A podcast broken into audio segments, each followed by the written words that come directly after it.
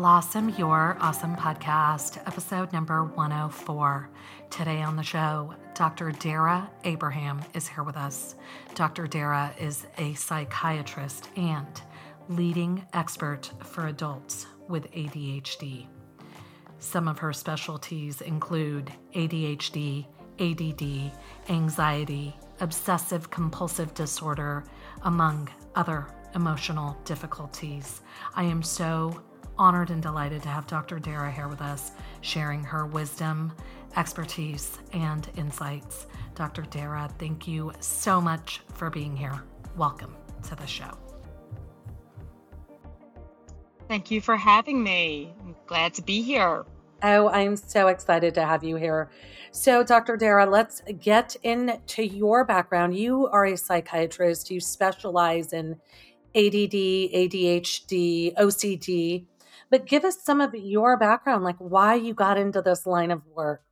Yes, yes. So I am a psychiatrist. I am also a patient. I have adult ADHD. I did not real well, I guess I found out in my mid 30s. I didn't really believe it in my early 30s when I first heard from a psychiatrist. And, you know, it just was really unfathomable due to the fact how could I get through medical school? How could I get through undergrad, pre med, all of that? But little by little, things started to make sense. And I was formally diagnosed at the end of my residency of psychiatry after my formal training, after basically the hard, difficult aspects of it were all completed. Um, but, you know, there was a long road before that. Wow. And now, you know, I mean, what was that like? Were, was it just, it must have been so shocking to be specializing, going into this field, specializing. Were you already intending on specializing in this or not necessarily?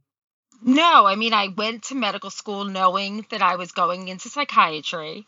And I was one of the few who knew that that was, you know, why I was there. I don't know how I got through gross anatomy and other other you know medical topics that involved a lot of working memory and recall but it was not until I would say my fourth, my third year of residency that I really was like, what is going on? Why are all these folks you know, women and young girls, why are they not getting better with the antidepressants, with the mood stabilizers? What else are we missing?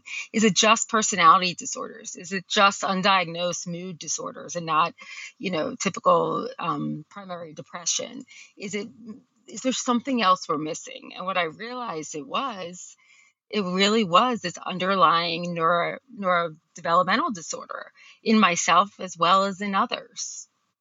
Wow. And now let me ask you, I'm going to have some kind of, um, I hate to call them dumb questions. No, go for it. Uh, for those of us who don't know, and it seems like it's more prevalent now. So is it actually more prevalent or what's going on here? So no, I what's going on is that it is more recognized. It's always been there. It's been there for years. It's been there, you know, since the 18, 1700s. It's always had different names. Um, some of them are a little more derogatory in terms of um, like minimal brain and just very, you know, not so nice terms, but it has changed in the way that it's been described. It used to be really considered a hyperactive, impulsive type of disorder, but there has been along the way some additions of the inattentive. At this point, there's still a lot of confusion, but it really, regardless of what type of ADHD you have, it's called ADHD, and there's predominantly inattentive. And then there's predominantly hyperactive impulsive. And then there's combined type, which is all three of them. And so you group the hyperactive and the impulsive together. And then the inattentive really includes many other symptoms like focus, distractibility, motivation. People don't realize motivation is one of them, regulation of time, of emotions, all of that. And so it hasn't you know it it's been here what the other change has been that it used to be recognized as a disorder of little little boys little boys who are hyperactive and impulsive. And now we finally are recognizing it in somewhat in little girls in you know some of the hyperactive talkative the chatty cathy little girl who won't be quiet as well as you know little girls who are really just daydreaming who are not paying attention but they're not disruptive. And then i would say the big other big thing that's going on is that it finally has been recognized as an adult disorder as well. There used to be some, you know, belief that most kids would outgrow it, and what we're learning is that that is not the case by any means. You know, I would say the new statistic is 75 to 85, 90% of how many kids go on to still have you know symptomology of, of ADHD that affects their functioning. I would even believe that at least 99%, if not 100, have the symptoms throughout their life. Sometimes they may not affect them in the sense where they've they've you know skills compensatory strategies to really compensate for any deficits as an adult. Or they just have really you know structure. Or maybe their wife is more organized or you know their partner is able to pay the bills and they can just sit back and really work focus on what they're good at. Wow. Okay so now you know what are some of the common symptoms that are misinterpreted as oh, stress or something else? Yes, that's a great question. So, really, the one thing to really make clear is that the reason it's so hard to diagnose and why it's so hard to believe the diagnosis when you get one and to believe when your loved ones get one is that it's a spectrum. And it's not psychopathology the way depression is or bipolar or schizophrenia. It's actually just a different way that the brain develops. And that's why it's considered a neurodevelopmental disorder. And so all of us have symptoms of ADHD. And that's why it's easy to kind of just dismiss, oh, well, you know, I sometimes am forgetful or I sometimes leave my keys in the door you know, all these good things, but not everyone, you know, some people may have one or two symptoms that are fleeting, come and go throughout their lives, but not everyone has, you know, seven to 12 or 10 symptoms of both inattentive as well as hyperactive impulsive. And so, really, you know, what's going on here is that the brain basically develops at a slower pace and so there's some delays in the executive function which is the front part of our brain. And basically, it just makes it so there's a lot of there's a lot of symptoms that are unknown to many people. So, for example, regulate it's really a regulation disorder. So it's difficulty people have difficulty regulating their time, their emotions, and their focus. So when you hear that saying, well, of course, you know, my partner doesn't have ADHD. You know, all he does is play video games. How could he have ADHD? Or my son watches TV when he wants to. Well, yes, because it's inconsistent focus. There's hyper focus, like you get in a trance, like when, you know, usually the things that cause that hyper focus are something that's interesting, something you're passionate about, something that's challenging. And the biggest thing is urgency. So, the best way to make something urgent is to wait to the last minute. And then your motivation and focus increases.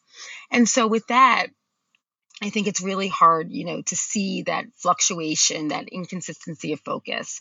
Um, and so that's really mislabeled as, you know, personality characteristics or you know the hyperactivity is mislabeled as anxiety you know anxiety really is if you ask someone anxiety is a feeling of impending doom so when i ask my folks you know what tell me about this anxiety. Tell me about the impending doom that you have going on, that feeling of angst, that, you know, those physical symptoms. They look at me like I'm nuts, you know, um, and when we look into it further, if, if, you know, the doc or this, the clinician doesn't ask the specific questions, what do you mean by anxiety? You, I finally hear a lot of the time, I feel overwhelmed. There's not enough time. I can't get things done. And so that gets misdiagnosed unless you tease it apart. Don't get me wrong, ADHD does not exist in a vacuum. So many people have both. I think more more often than not, people are, you know, not not misdiagnosed, but not diagnosed with with the right conditions and all, and things are left out. They're not complete, incomplete diagnoses. And so depression's the same thing. You know, people are, of course, going to get you know some secondary depression when they're not feeling good enough when they're not feeling like they're productive when they're not able to get things done when they lose important things forget meetings feel like they're flaky and so what comes first usually is the ADHD. Since you're born with ADHD, it just doesn't always affect your functioning and present as a disability, a disorder, until certain times in someone's life.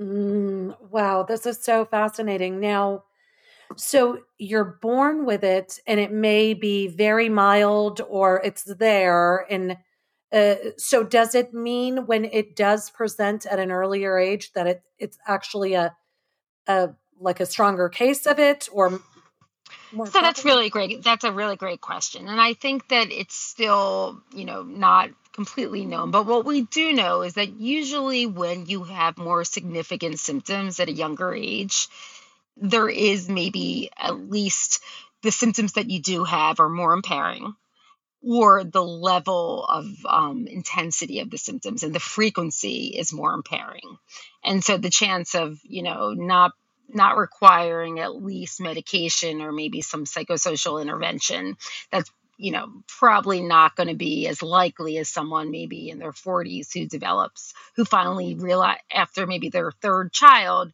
you know their focus is just spread too thin mm, wow okay and now dr dara tell me um, you know so you mentioned for those who don't know can you kind of give us a clinical but simple definition of on the spectrum? Because this is so kind of, you know, thrown around yes. recently. So so you mean on the spectrum in terms of what I was discussing? Yes, yeah. Yeah, so I don't mean on the spectrum in terms of like a um like a like a autistic spectrum. I mean, so this is really com- this is completely separate. That's a completely separate disorder.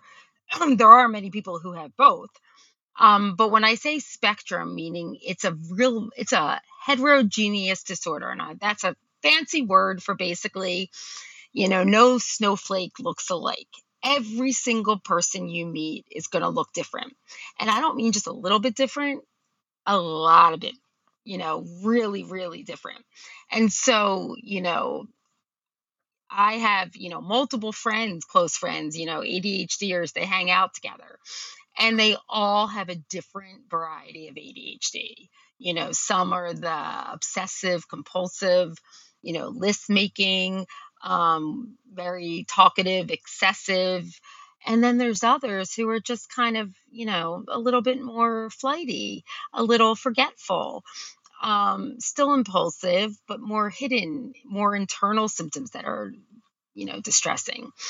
And so the spectrum really just means that you know, my forgetfulness may may not be a problem compared to someone else's forgetfulness depending on where I am in my life.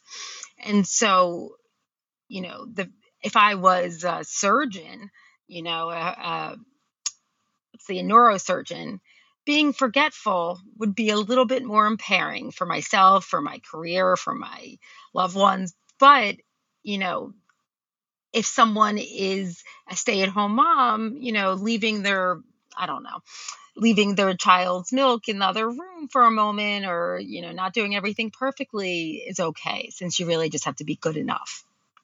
And although that is one of the toughest jobs, but for an ADHD folk. So um, basically, the spectrum is just really different variation of symptoms and not just like you, you know, when you have, you know, 20 so symptoms, there's more. But and then you kind of just it's like the rolling the die and putting them all there's so many different combinations that you can get. And so it's really hard to just have one person with, you know, have the same exact set of symptoms and the same frequency and the same intensity. And that's why it's really hard to think of it almost to diagnose it or to identify it. And also, the ADHD, even though it's always there, it doesn't always present. Mm-hmm. So it's not a, it's not unheard of to have it be pretty bad maybe in your early 30s maybe and then you know things become a little more routine kids go off to college everything's just a little more slow and your symptoms are not bothersome.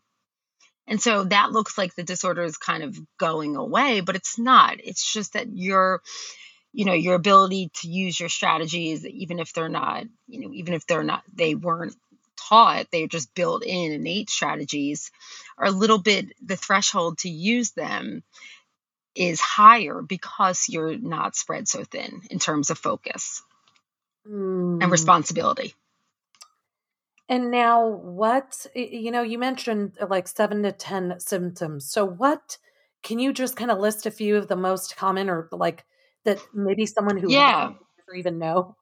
Sure, sure. So, most common are focus, distractibility. I'm I'm starting with the inattentive symptoms. So focus, distractibility, um, so hyper focus and inattentiveness both.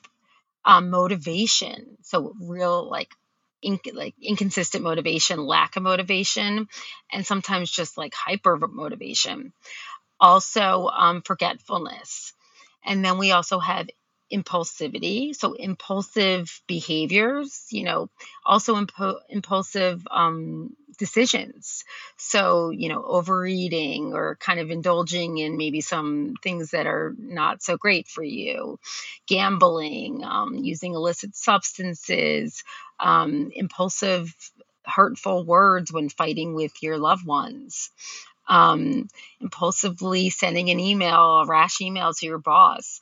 Um, what else? And then we also have hyperactivity. So, you know, not being able to sit still, feeling fidgety. In adults, that really presents internally. So, a mind, what we call it is a noisy brain, a brain that doesn't shut off. It's usually filled with, you know, anxious thoughts. Um, that's where it can get really confused. But usually it's just that noisy brain. The noisiest time of the day is when you're not distracted. So, usually that's before bed. So, probably the number one of the biggest symptoms that adults with ADHD have is insomnia. And that's really not well known. So 80% of adults with ADHD have some sort of sleeping disorder, whether it's, you know, early insomnia, so trouble falling asleep, or middle of the night insomnia, fragmented sleep, or what's called, um, you know, difficulties will late in time so difficulties waking up. They finally get into a deep sleep an hour before it's time to get up. There's also some restless leg syndrome that can be very common that can be disturbing to sleep. And so all of these things are just symptoms i would say that are really they're based on the core three areas of adhd which is the inattentiveness the hyperactive and impulsiveness. But then there's also something called the executive dysfunctions and so to simplify it, that is just there's an area of the brain in the front part that basically holds all these functions that help us with goal directed behavior. So, what's stored there is things that it's not really a knowledge area. It's not, you know, who's the president of the United States and, you know, who, you know, geography questions, what state, what's the capital of Pennsylvania. It's not that. It's basically the ability to organize, to prioritize, time management, regulation of emotions, patience, working memory. There's two different types. So that's basically it's part of the short-term memory and it's the area of the brain that we use to hold we hold information in there in our short-term memory while we do something else. So when someone gives you directions, you have to hold it in your brain and then you have to use it. And sometimes it's visual issues that people have or auditory. Usually one can be stronger than the other, but for most folks, they have at least some disturbance in working memory and you see how that can really affect many adults you know if you leave something in another room if you're not mindful all these things that a brain without adhd it's more automatic. So with someone with adhd they have to think about all of these things. They have to learn how to prioritize. They have to learn how to organize. They have to learn how to break down tasks into smaller pieces chunks. They that's not something they're innately you know able to do and that's just due to the fact that the brain is developed these areas of the brain have developed slower and differently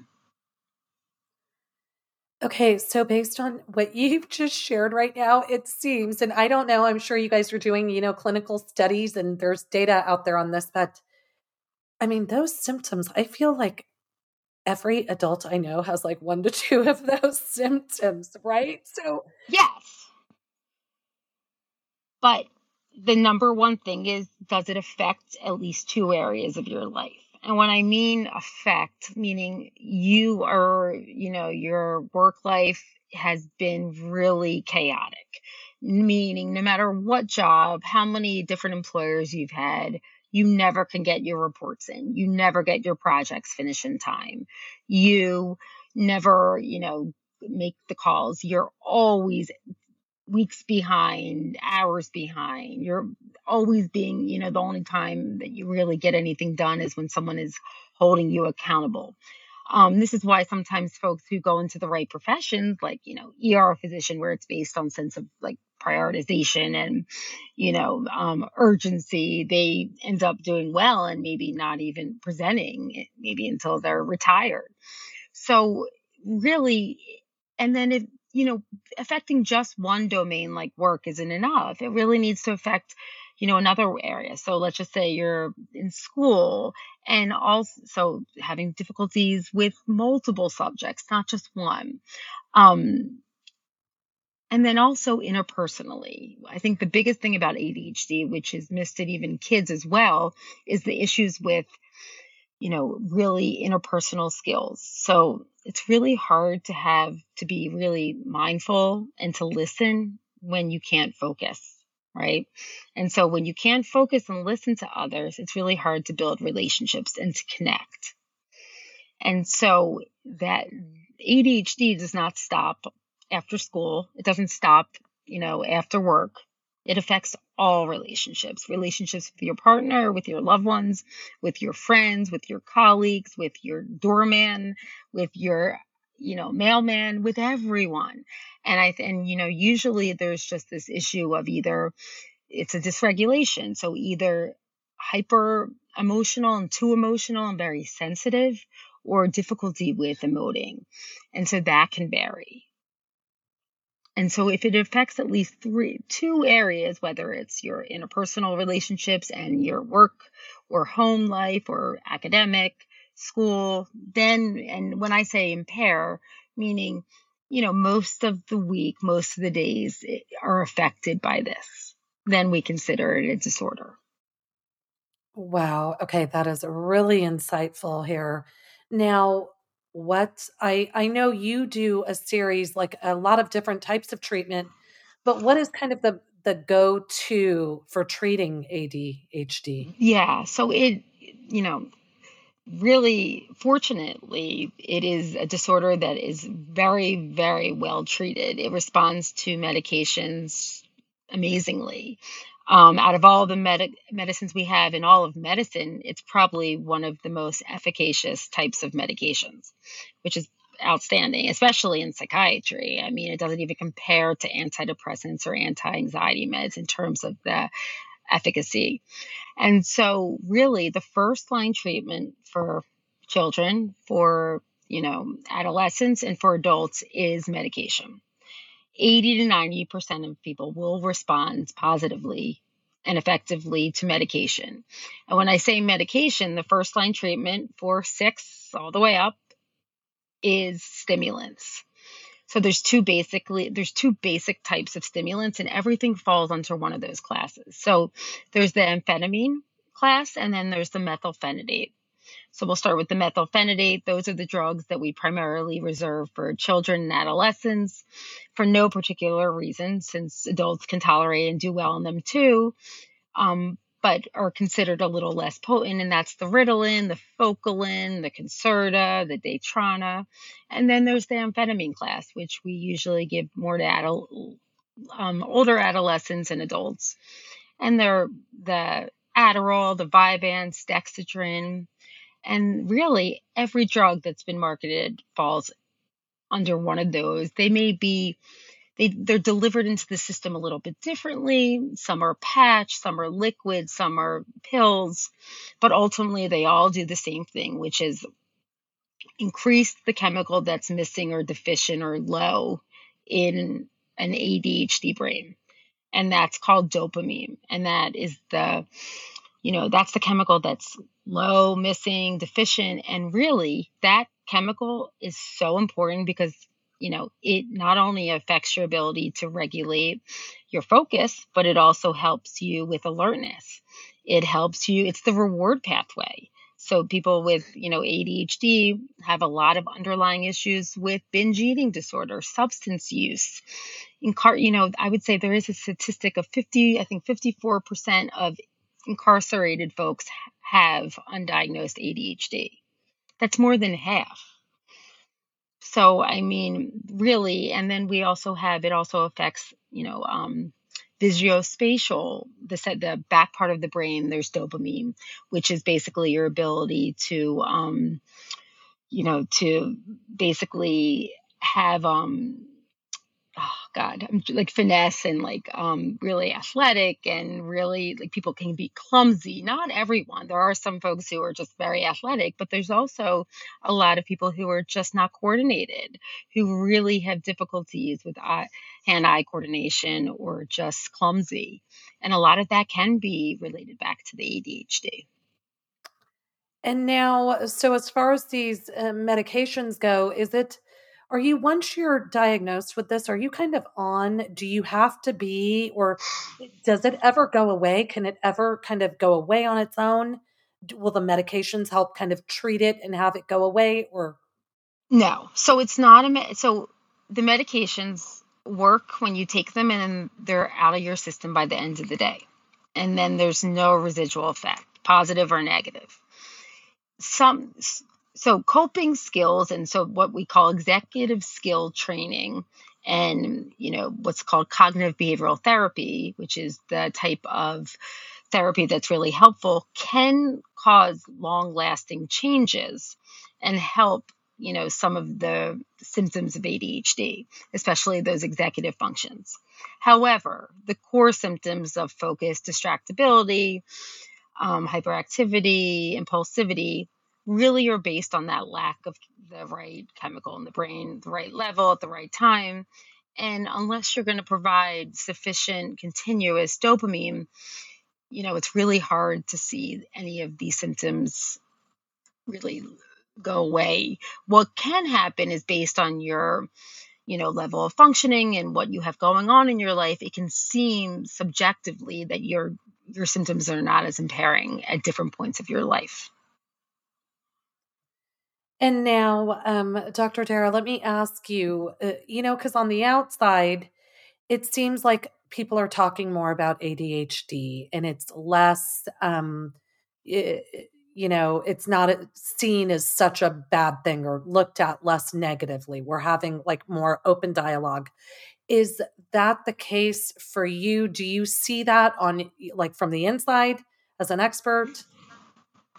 I see both. I definitely see that there is more openness. I think that there, you know, especially, you know, it's been a double edged sword with TikTok. It's been really helpful. I have a lot of folks who come to me due to things they saw on social media platforms like TikTok.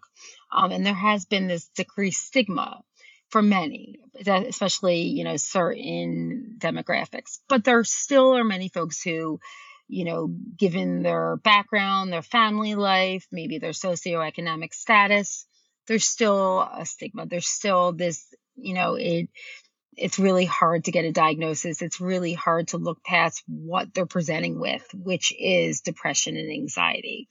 There's many folks who literally tell me, I, you know, I've always thought there was something like this, but I didn't want to seem drug seeking you know if my, my physician my psychiatrist didn't bring it up how why should i bring it up? That's going to sound bizarre especially when the first line treatment is a controlled substance.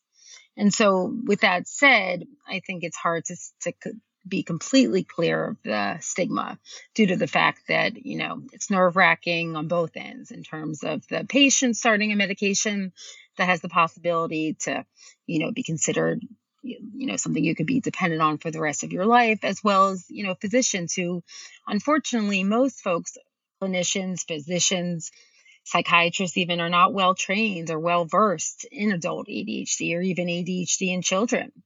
You know, I would say I had probably in my residency of psychiatry, I probably had one to two small mini lectures on ADHD, and this was just related to children. Mm. And so, and the same has got to be the case for um, mental health, right? That's more sp- uh, being spoken of more, but it seems like there's less of a stigma. But are you finding that people are more uh, open to getting treatment Yes, I mean, I do think overall for most things, I mean, I think there's some disorders that still have a stigma attached to them, but I think just a general laid term of anxiety is a little bit more accepted. I think that it's still hard for people to discuss, you know, social anxiety or having a panic disorder. But I do think that you know there is especially you know um, historically it's easier to kind of discuss something that happened. Maybe i you know have had episodes of postpartum. I think it's becoming most you know people saying i've had depression in the past or postpartum depression. Um, so there's definitely been change i think with social media with you know the awareness. I think that you know even celebrities being more honest and open and just you know knowing that you know it doesn't define you and that there is treatment. And i think mostly also you know a lot of just understanding that a lot of this is genetic. And so you know a lot of times we really have just been listening to our families. And you know if a parent already has undiagnosed adhd it's going to be really hard for them to bring their children in for an assessment when they think it's just part of their a characteristic like a flaw or just a quirk and so I think now that there's more conversations happening amongst like colleagues and friends, there's more likely to be some eyes on folks where it's, oh no, I don't do that. You know, your your mother and father and sister and brother may all do that, but your work colleagues don't, your friends don't.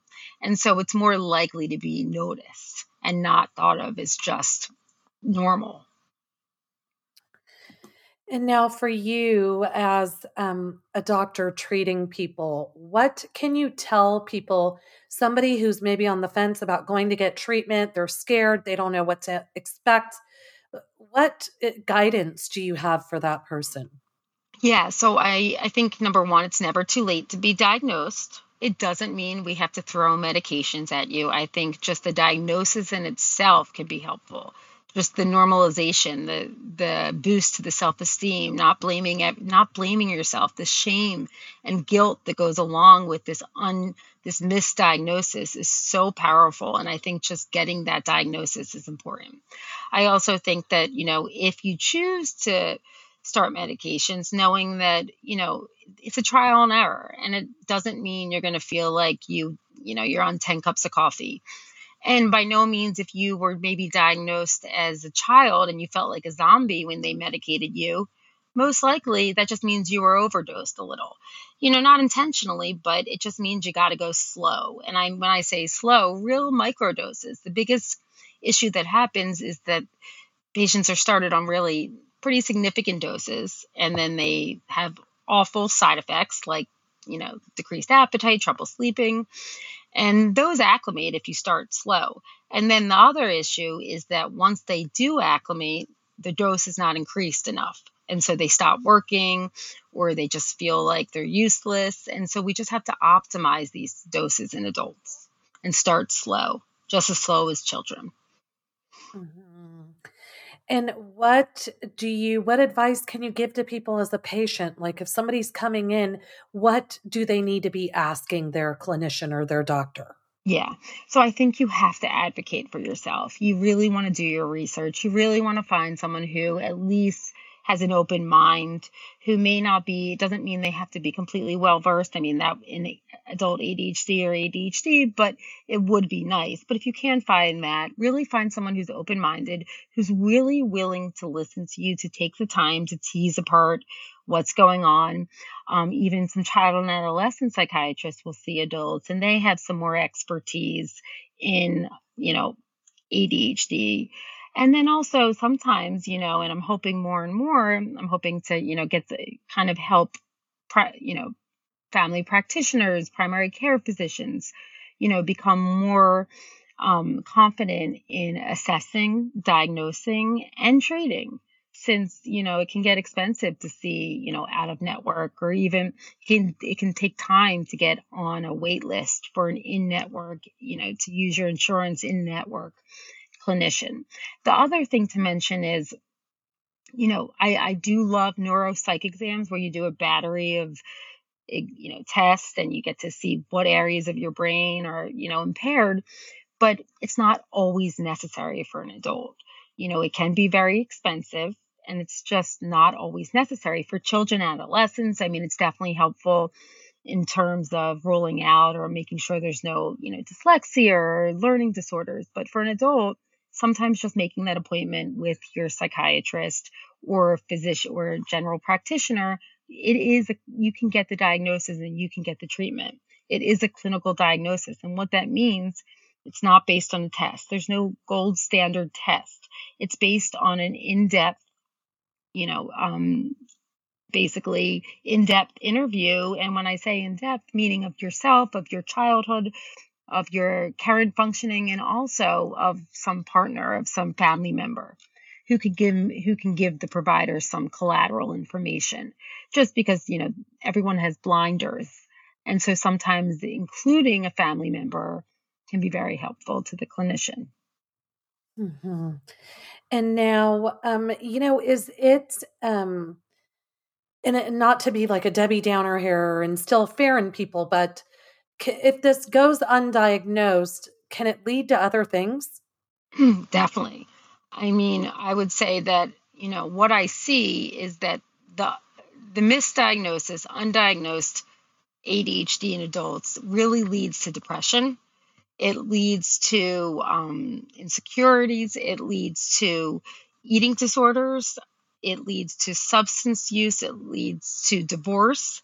It leads to incarceration. It leads to motor vehicle accidents. It leads to legal problems. It leads to financial ruin. It leads to, I mean, it, it can even lead to, unfortunately, death. I mean, and it, unfortunately, this is not a disorder that's, you know, benign. This disorder really, really can affect someone's life. And, you know, unfortunately, I think that it has just been hidden and really not addressed and not taken seriously. Mm. Okay, well, First of all, Dr. Dara Abraham, you have been so amazing and so insightful. And I just thank you so much for your time and all of your wisdom and uh, insights you've shared. Of course. Thank you for having me. Oh, you were awesome. It was so great. I think people are going to have so much uh, great information and takeaways here. Uh, now, in closing, Dr. Dara, there were one thing you would like to leave us with, just your message for everyone out there. What would that be? yes. If any of this resonates, please get the help. Just reach out. And if you are turned down or if you're dismissed by your doctor, by your partner, by your mother, father, keep looking for help because it's out there and you can find it. Mm, that was awesome. You've been amazing. Thank you so Thank much. Thank you. Thank you for having me. Thank you.